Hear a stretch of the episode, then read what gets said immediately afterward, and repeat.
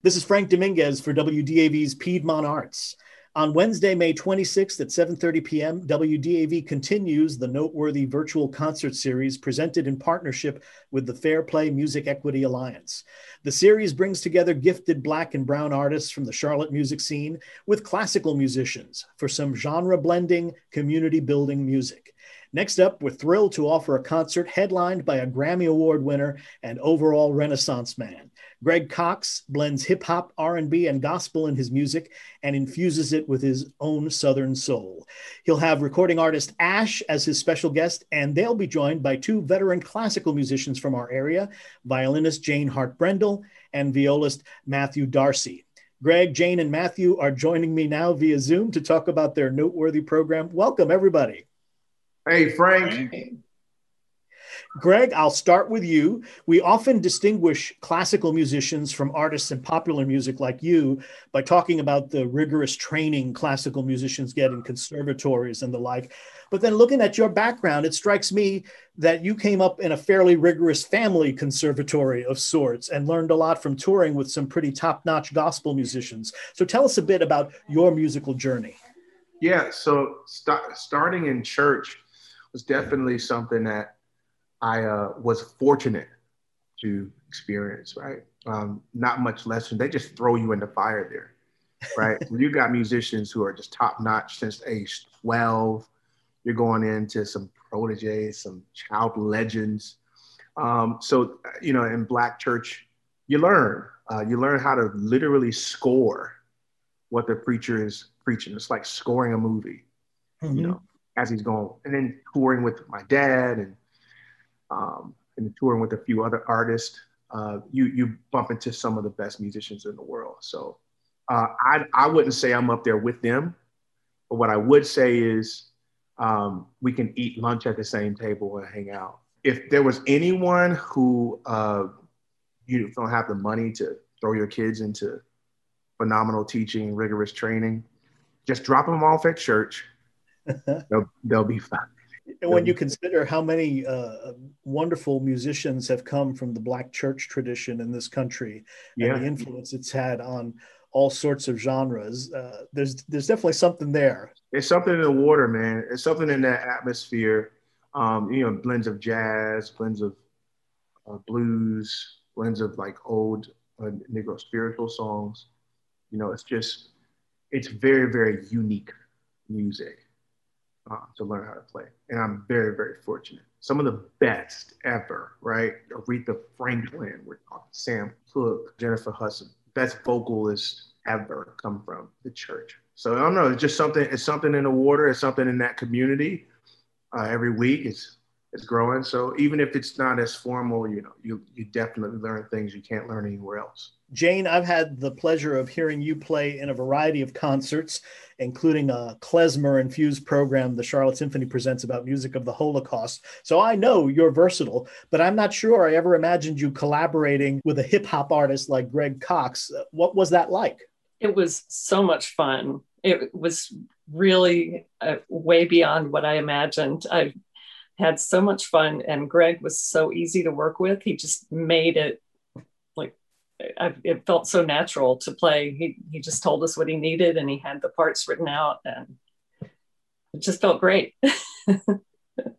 and Matthew, even though you're a trained classical musician, I sort of expect you to be adventurous because I know you have a passion for contemporary music. Uh, did that focus help you in any way for approaching this collaboration with Greg? I think it does. Um, you know, when you play a lot of contemporary classical music, your ears have to adjust to a different way of hearing music. Um, and when you're playing in a genre that you're not really used to, your ears have to work fairly differently as well. The har- harmonic language isn't necessarily the same as it is in Brahms. Um, so, in a certain sense, I've even trained my ears out of the classical ears because I'm used to playing, you know, um, atonal music or music that you know doesn't really fit in with what we're used to from western classical music.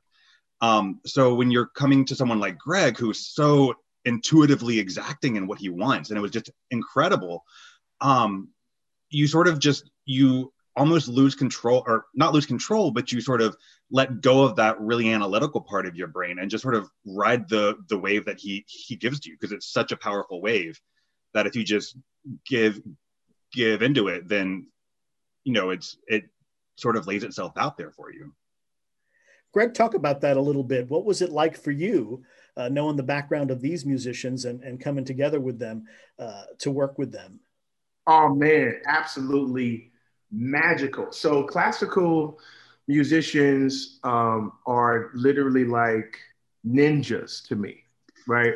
Where did they hang out? Where did they like? What do they eat? It's like when you go to a Broadway show, they and you try to go down and talk to them, they just disappear like it's a smoke bomb, and they're just gone, or they're in the lobby in the hotel. So I've always wanted to have friends who were in that world so to be thrown into this environment and to see that, oh crap, they're they're human, they're just in different pockets, right? It's a different pocket. You you you figure out where they hang out at. Oh, they're at the Panera Bread. Oh, I need to go over to the, to this side of town to to you know see you know where they're hanging out at. So it was beautiful to kind of pull back the curtain um, on that cultural uh, demographic, and um, it was it was beautiful. I think it was a.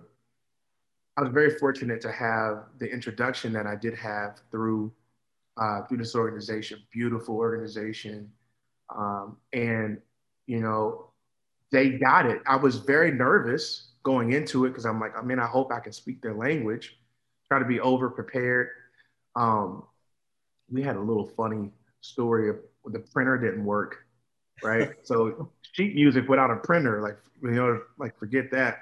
So thankfully they had iPads, and um, they understood my chicken scratch and my little notations of what I was trying to communicate to them. And they, uh, I mean, they weren't they weren't hard to work with at all. They didn't they didn't use their knowledge to puff up to, you know, make me feel inferior. They welcomed me.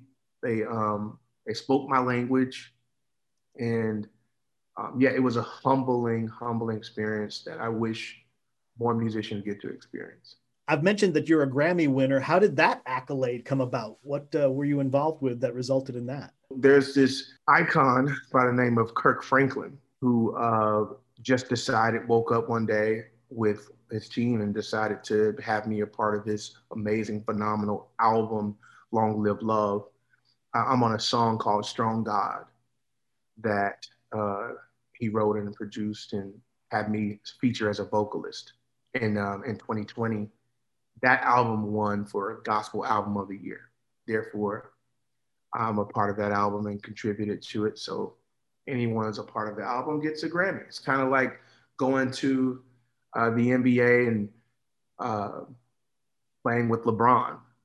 You know, you kind of know if you're on LeBron's team, you're going to get a ring. Um, yeah. You know what I mean? So I, I, I got a ring because LeBron was was in the game, and I might have shot a few threes, right? I, might have, I might have passed LeBron the ball a couple times, but it it definitely um, was uh, on the back or carried by the LeBron James, Kirk Franklin. Jane and Matthew, when we were talking about uh, the attitude you you brought to this project, I couldn't help think back because I've, I've been in this classical music uh, radio business uh, for so long to times when classical musicians and orchestras were perhaps uh, a little more unbending, you know, who weren't quite as open to collaborations like this in the past. And that seems to have really changed in recent years, I guess, because there's new generations of classical musicians and orchestras. Am I right about that? Would you confirm that perception? I think that's a very big trend right now, especially you see it with a lot of the younger uh, com- composers that are coming up. Um, you know, Caroline Shaw, uh, for instance, does a lot of you know uh, genre bending. Um, she's from Raleigh, I think, too. Um, and I think it's a really beautiful thing for the field because for so long, classical music has been so very structured within its Western European roots. Um, and you, of course, see that with the music itself, you know, in terms of the classical, you know, um, era music was obviously very, very structured in its of its own form. Um, but then the social structures of it have been very narrow as well.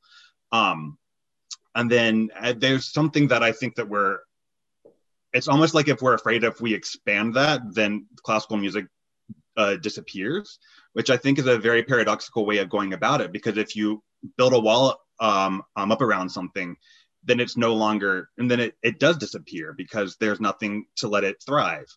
Um, so I think that it's a really beautiful thing for Western European music to really open up itself to exploring what it can do with and for you know um, other genres because if, if you don't grow you're going to die and so there's a lot of really great younger performers that are breaking that mold because you know we grew up with being very affected by music that wasn't necessarily you know classical music. And then so we're wanting to sort of com- combine all of that into something that is more personal to us maybe you know and not so much as you know, meaningful to the older generations or the ones that came you know before us but it's still a very powerful way for us to express ourselves as a musician in the 21st century.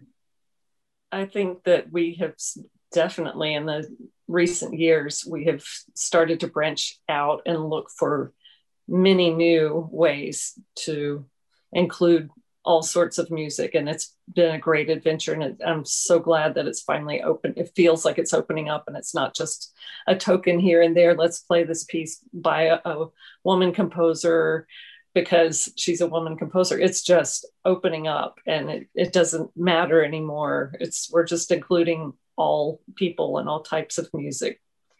That's what it feels like Greg, I'm going to give you the last word here. Uh, hearing the three of you speak, I know I'm looking forward to hearing you all perform. What else can you tell listeners to this conversation to whet their appetites for the program you've prepared? What should they be expecting?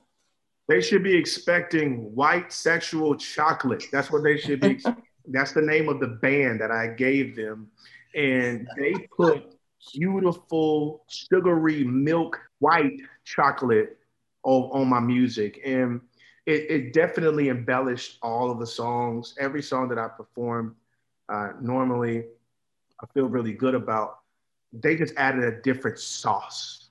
Do you think you'll, having done this now, do you think you'll uh, uh, consider doing something like it again, either in the recording studio or when in person performing becomes uh, commonplace again? I'm changed forever through this through this experience.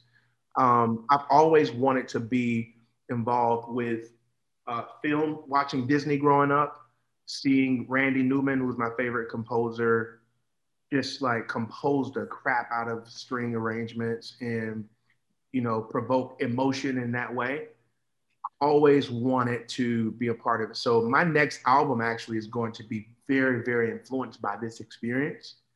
Um, so it's classical string playing throughout the entire album now. So yes, this is very, very much now a fiber, part of who I am through this experience. So very affected by it, very thankful for the organization again.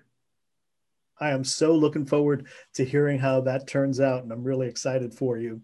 My guests are the performers for the next virtual concert in the new Noteworthy series from WDAV and Fair Play Music Equity Initiative. Singer, songwriter, and rapper Greg Cox, Charlotte Symphony violinist Jane Hart Brendle, and violist Matthew Darcy.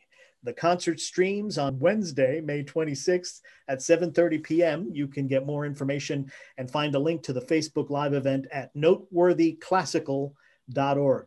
Thank you all for speaking with me. Absolutely. Thank you for having us. Thank you. For WDAV's Piedmont Arts, I'm Frank Dominguez.